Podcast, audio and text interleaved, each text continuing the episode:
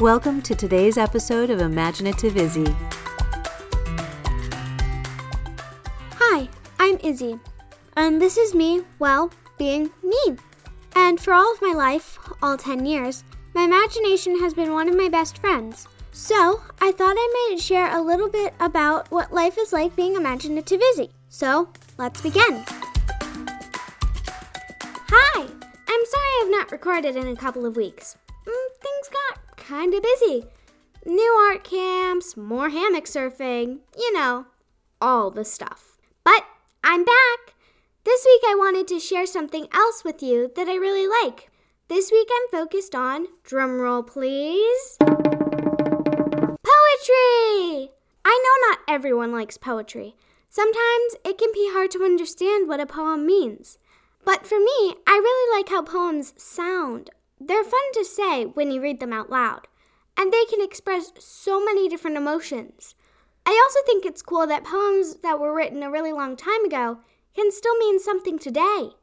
Oh, and today I also want to share a surprise with you. Izzy, it's time for art. Come on, this is your last class. Be right there.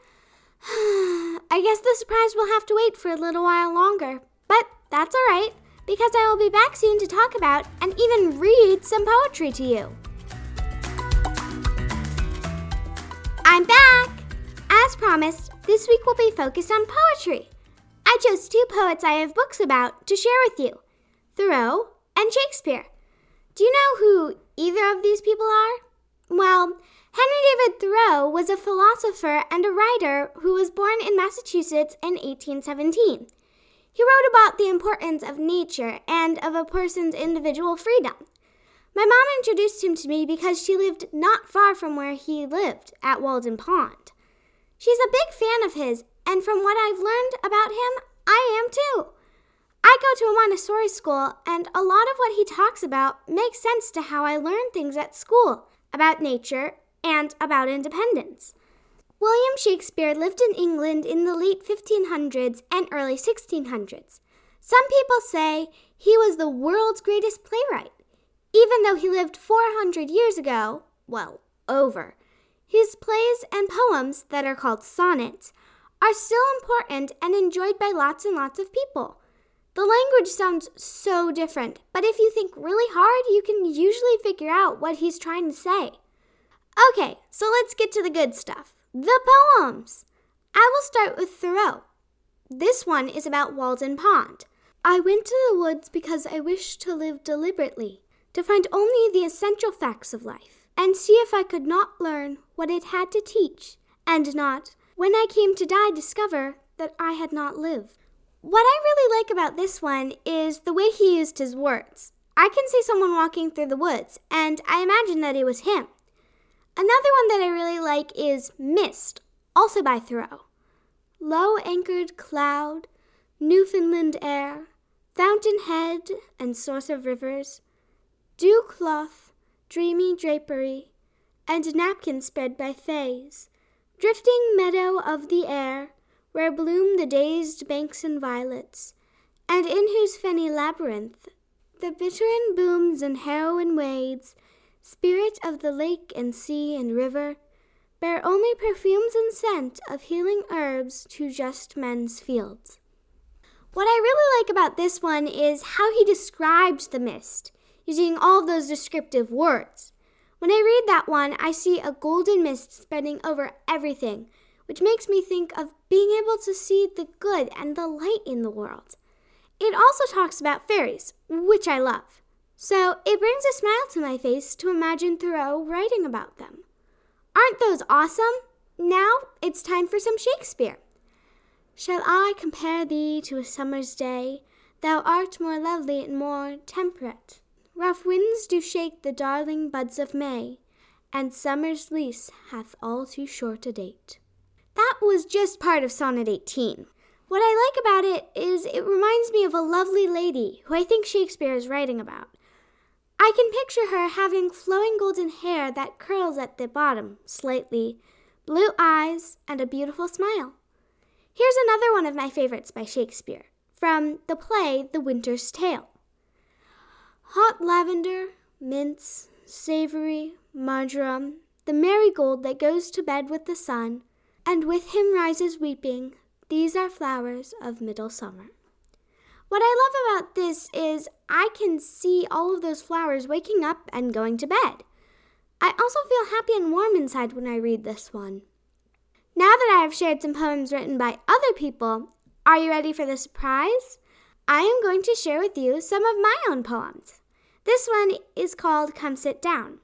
My friends, my friends, please come and sit right down. I feel the lovely thrill and joy of all times past and good ones still to come. My family, my family, won't you sit down with me? I love the way we all agree. Summer's bloom is wild and free. And here's one I wrote for school earlier this year called Animals Shake the Dust. Shake the dust. This is for the animals, the cats, the dogs, all the animals. This is for my cats, past and present. This is for Cassio, the cute royal cat. Viola, the tabby sister. Sebastian, the tortoiseshell's brother and the scaredy. Patches, the handsome, cute puppy. And Sparky, the cutest fish I ever knew. Shake the dust.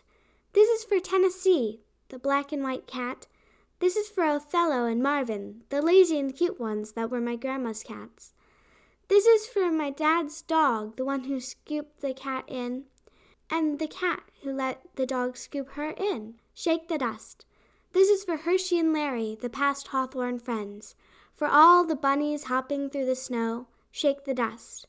This is for the blue jays and the finches, for the cardinals and the owls, shake the dust. This is for the earthworms and the groundhogs. This is for the alley cats and the rats. This is for the shut out grounded dogs. This is for the pit bulls and the mutts. Shake the dust.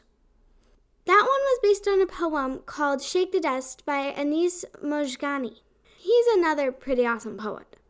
And just in case you think all great poets were men, here's one of my favorite female poets, Maya Angelou, called I Love the Look of Words. Popcorn leaps, popping from the floor of a hot black skillet and into my mouth.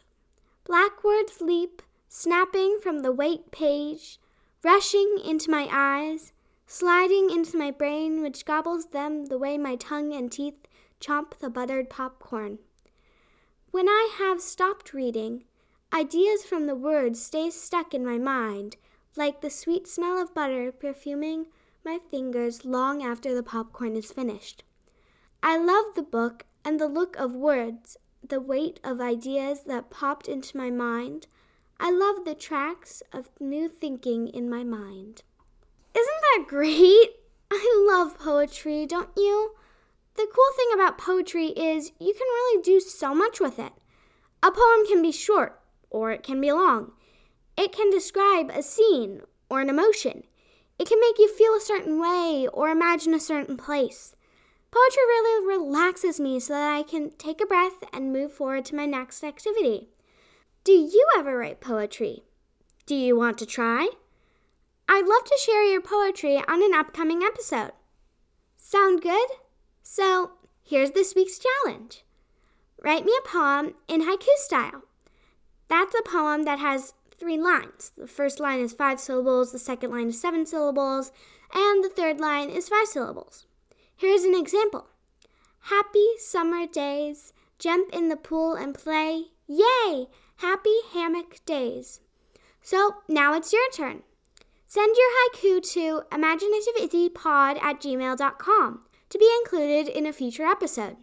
And don't forget, I still want to see your ending to the hammock race story too. I really love the time I get to spend with you in this virtual way. I also love that I get to share my likes with all of the listeners here on Imaginative Izzy. I hope you have enjoyed today as much as I have. I'm going to go read some more poetry and sit in the hammock for a little while longer. I hope to quote unquote see you next time. And don't forget, roses smell sweet like the summer air. Thank you, Sir William Shakespeare, for that inspiration. Bye bye! I look forward to talking to you again soon. For now, keep imagining.